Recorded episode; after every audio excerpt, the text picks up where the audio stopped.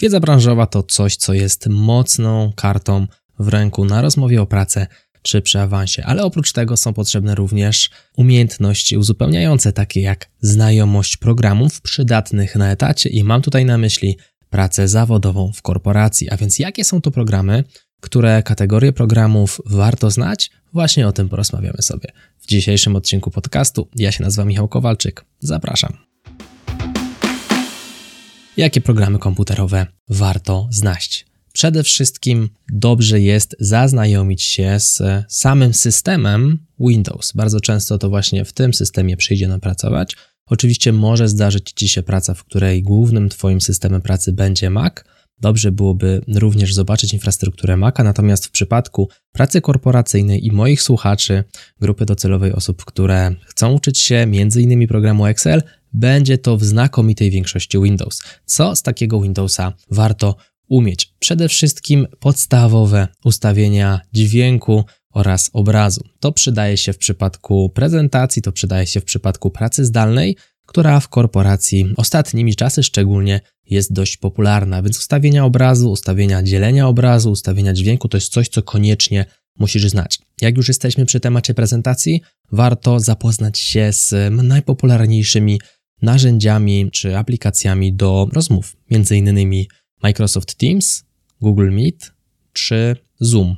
Te aplikacje są jednymi z najpopularniejszych, jeżeli chodzi właśnie o komunikację zdalną, a więc dobrze byłoby chociaż się w nich oklikać, co może przydać się może nie bezpośrednio na rozmowie o pracę, chociaż w przypadku zdalnych rozmów o pracy już jak najbardziej, ale na pewno też już na stanowisku pracy.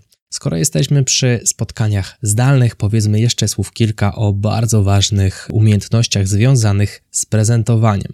Zostawmy na razie na boku umiejętności miękkie odnośnie prezentacji. Czytaj to wrzucanie na slajd A4 tekstu może nie być do końca dobrym pomysłem. Skupmy się jednak na programach, które mogą przydać Ci się w tworzeniu prezentacji. Tutaj na prowadzenie wysuwają się m.in. PowerPoint, Prezi czy Google Prezentacje. Dobrze jest znać te programy, dobrze jest umieć stworzyć nawet prostą prezentację, umieć budować narrację tej prezentacji. To jest znowu coś, co jest umiejętnością już bardziej miękką niż techniczną, ale w przypadku PowerPointa dobrze znać na przykład, jak obsługuje się kokpit prezentera, którymi skrótami klawiszowymi rozpocząć dzielenie ekranu, jak zrobić przejścia, które nie rozpraszają naszych oglądających. A więc takie rzeczy to są rzeczy, które warto znać. Wróćmy do tego, od czego zaczęliśmy, czyli znajomości systemu operacyjnego Microsoft Windows. Warto w Windowsie wiedzieć, jak działają dyski co to jest dysk, który znajduje się w naszym komputerze bezpośrednio fizycznie, jak działa dysk sieciowy, jak działa chmura. Po co jest nam to potrzebne? Otóż w przypadku, gdy pracujemy pomiędzy plikami, a czasami nawet pomiędzy programami, spinając ze sobą na przykład PowerPointa i Excela, dobrze wiedzieć, jak działają ścieżki, jak te ścieżki się tworzą pomiędzy plikami, no i dlaczego wygląda to tak, a nie inaczej. To ułatwia nam pracę właśnie pomiędzy programami, a także pomiędzy plikami, a więc znajomość działania ścieżek i dysków w programie, w zasadzie w systemie operacyjnym Microsoft Windows jest czymś, co na pewno warto znać. Znajomość tych podstaw w mojej ocenie jest konieczna do pracy z komputerem. No i przede wszystkim znajomość podstawowych urządzeń, takich jak obsługa drukarki, ale nawet nie chodzi tutaj o techniczną obsługę drukarki, a opcje, które możemy znaleźć na przykład w panelu sterowania, które ułatwiają nam diagnozę, dlaczego nam się nie drukuje, czyli podstawowa umiejętność ustawiania połączeń drukarek. To jest też opcja, którą znajdziemy w systemie Windows. Warto się nad nią na chwilę pochylić. Oczywiście jasne, działa IT tutaj bardzo często nadzoruje kwestie związane z połączeniami, natomiast czasami potrzebujemy coś na zaraz. Dobrze jest sobie po prostu umieć gdzieś tam na kolanie naprawić występujący problem, a nie za każdym razem tworzyć ticket, gdzieś tam do jakiejś helpdeski, czekać potem czasami po kilka godzin, czasami po kilka dni na to, aż usterka zostanie usunięta, gdzie w zasadzie czasami ta usterka jest bardzo prosta i sami możemy ją naprawić. Kolejna grupa programów to programy pozwalające nam zapisywać wszelkiej maści tekst, czyli programy związane z dokumentami. Tutaj najpopularniejszym będzie Microsoft Word. Można też korzystać z alternatywy googlowskiego rozwiązania. Ja osobiście tutaj w mojej firmce korzystam z IA Writera. To jest taki edytor tekstu, który wyłącza wszystkie wstążki, mamy tylko kartkę i tekst. Natomiast w korporacji bardzo często spotkamy się właśnie z Wordem czy rozwiązaniem od Google'a. I teraz możesz powiedzieć, no dobra, w zasadzie Word to nie jest nic skomplikowanego i na pewno sobie z nim poradzę. No pytanie, czy umiesz zrobić na przykład spis treści, działający spis treści. To się świetnie sprawdza w przypadku, gdy dokument ma powiedzmy powyżej 5 stron. Ja zazwyczaj już wtedy taki spis treści umieszczam. U mnie głównym dokumentem jest oferta kursów dla firm, no i faktycznie, gdy ta oferta jest dłuższa niż 5 stron, pojawia się na niej spis treści, żeby po prostu łatwiej nawigowało się po dokumencie. Pytanie, czy umiesz taki spis treści zrobić? Pytanie, czy wiesz, czym jest korespondencja seryjna, jak ją stworzyć? Czasami może ci się taka korespondencja seryjna przydać, czy nawet takie fundamentalne rzeczy, jak ustawianie marginesów, ustawienie wcięć, style w Wordzie, a także ustawienia drukowania, aby to, co napiszesz, abyś mógł to potem wydrukować. Czyli dokumenty to kolejna grupa programów, które warto znać, przy czym mam tutaj na myśli na przykład program Word. Grafika. Dobrze jest znać podstawy obróbki grafiki. Mi tutaj nie chodzi o to, abyś tworzył jakieś tutaj ekwilibrystyczne fotomontaże. Raczej chodzi mi o podstawy obsługi grafik. Czasami trzeba coś gdzieś manualnie przyciąć, wyciąć, pozbyć się jakiegoś tła do prezentacji. Więc taka obsługa grafiki na bardzo podstawowym poziomie, raczej do właśnie tworzenia prezentacji. I tutaj mogą przydać Ci się takie programy jak GIMP, który jest programem bezpłatnym, czy Photoshop. Tutaj program jest już niestety płatny, ale możesz też korzystać z wersji SaaSów, czyli takich programów osadzonych bardzo często w przeglądarkach internetowych, jak na przykład Canva.com. Zachęcam Cię swoją drogą do sprawdzenia. Bardzo intuicyjny, bym powiedział, edytor grafiki do tworzenia jakichś tutaj fajnych grafik, czy nawet gotowych slajdów prezentacji, a nawet CV. Canva.com zobacz koniecznie, moim zdaniem warto. No i na sam już niemal koniec, klient poczty, czyli znajomość obsługi takich programów jak Thunderbird, Outlook, obsługa Gmaila.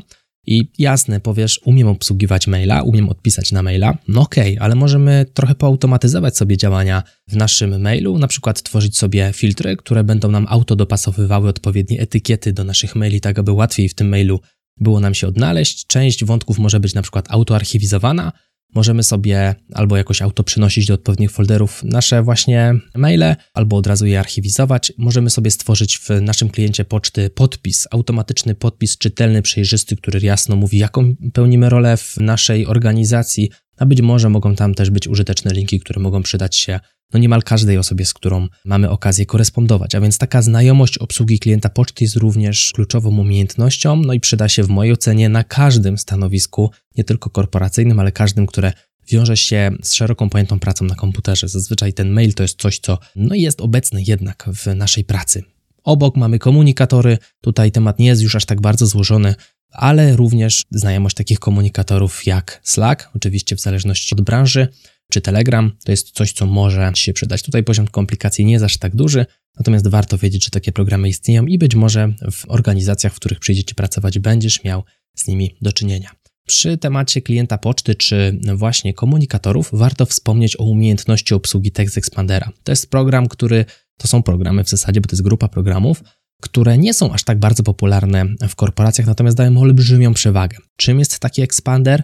Text Expander pozwala wpisywać sobie wcześniej zadane skróty, które rozwijają się po wpisaniu. I tak na przykład, gdy wpiszę w swoim komputerze przecinek FV, pojawiają mi się wszystkie dane do mojej faktury. A więc nie muszę za każdym razem wpisywać moich danych do faktury, bo wciskając trzy znaki pojawia się tych znaków 200. Pojawia się nazwa mojej firmy, mój NIP, dokładny adres, REGON, wszystkie rzeczy potrzebne na fakturze. A więc jeżeli regularnie odpisujesz swoim klientom czy osobom w Twoim otoczeniu z którymi korespondujesz mailowo czy przy użyciu komunikatorów w jakiś ściśle określony, podobny sposób, który da się ustrukturyzować, możesz korzystać z takiego Text Expandera.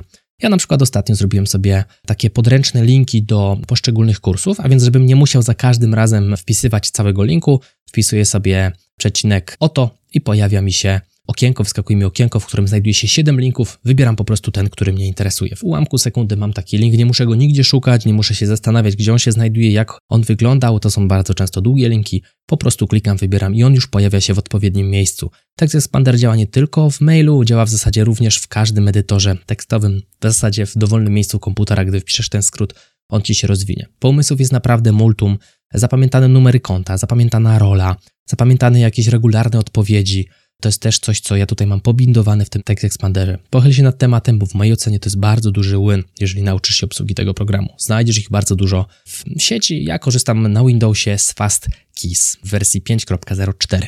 Aplikacje do planowania. Znów coś, co nie jest natywnie, nie znajduje się natywnie w organizacjach korporacyjnych. Przynajmniej ja się z tym nie spotkałem, ale warto sobie gdzieś tam na własną rękę taki program doinstalować bo łatwiej jest nam po prostu zapanować nad zadaniami. Tutaj mamy takie programy od prostszych do bardziej skomplikowanych, jak na przykład Todoist. To-do jest to prosta lista to-do. Korzystałem z niej na początku swojej przygody z planowaniem, bardzo dobrze się sprawdzała nawet do spraw prywatnych. Potem trochę mi się organizacja moja własna rozrosła, nie tylko jeżeli chodzi o liczbę pracowników, ale raczej o liczbę zadań. W związku z tym przesiadłem się na ClickUp. No i to jest już trochę bardziej zaawansowana aplikacja, natomiast myślę, że sobie poradzisz, jeżeli obejrzysz kilka tutoriali. Obok ClickUpa mamy takie aplikacje jak Nozbe, Trello, Asana. To są również aplikacje do planowania zadań.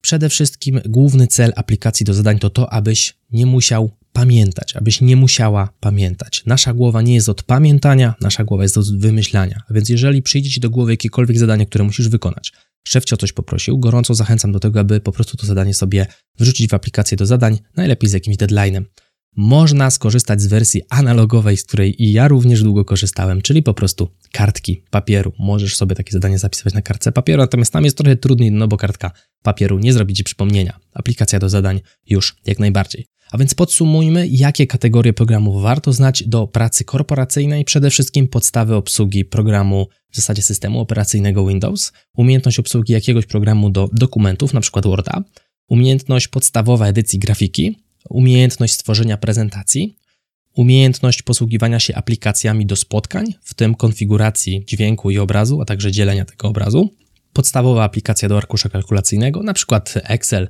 e, Google Sheet, o tym nie wspomnieliśmy, o tym powiem za moment nieco więcej. Obsługa klienta poczty, czyli na przykład Outlook, Gmail, automatyzacja tego klienta poczty, Text Expander, który ułatwi pracę z klientem poczty i jakaś aplikacja do planowania, która ułatwi Ci organizowanie Twoich obowiązków. Co do arkusza kalkulacyjnego, z jednej strony można powiedzieć, ok, Excel to tylko suma, z drugiej, jeżeli jesteś tutaj moim słuchaczem, regularnie wiesz, czym się zajmuję, zajmuję się szkoleniami, między innymi właśnie z arkusza kalkulacyjnego, wiesz, jak złożony jest ten program i jakie ma możliwości. Od prostych checklist czy jakichś list osobowych, po rozpisywanie całych projektów, czy zaawansowane kalkulacje, raporty pobierające dane z różnych źródeł, baz danych, stron www, tworzące naprawdę złożone analizy, na podstawie których są podejmowane decyzje biznesowe. Więc jeżeli chcesz nauczyć się obsługi arkusza kalkulacyjnego, sprawdź koniecznie stronę na przykład www.zaawansowany.pl. Znajdziesz tam informacje o kursie Excela. Co do pozostałych kompetencji, w tym roku być może Excellent Work skręci trochę w stronę rozbudowywania Twojego portfolio umiejętności, nie tylko arkusz kalkulacyjny, ale może także o kilka przydatnych trików korporacyjnych z pozostałych programów. Tyle tajemnicy mogę na ten moment uchylić. To był Excellent Work Podcast. Jeżeli podobało Ci się to, co dla Ciebie przygotowałem, wyślij proszę ten odcinek jednej osobie. Do zobaczenia i do usłyszenia w kolejnym odcinku. Trzymaj się, hej. Mówił dla Ciebie Michał Kowalczyk.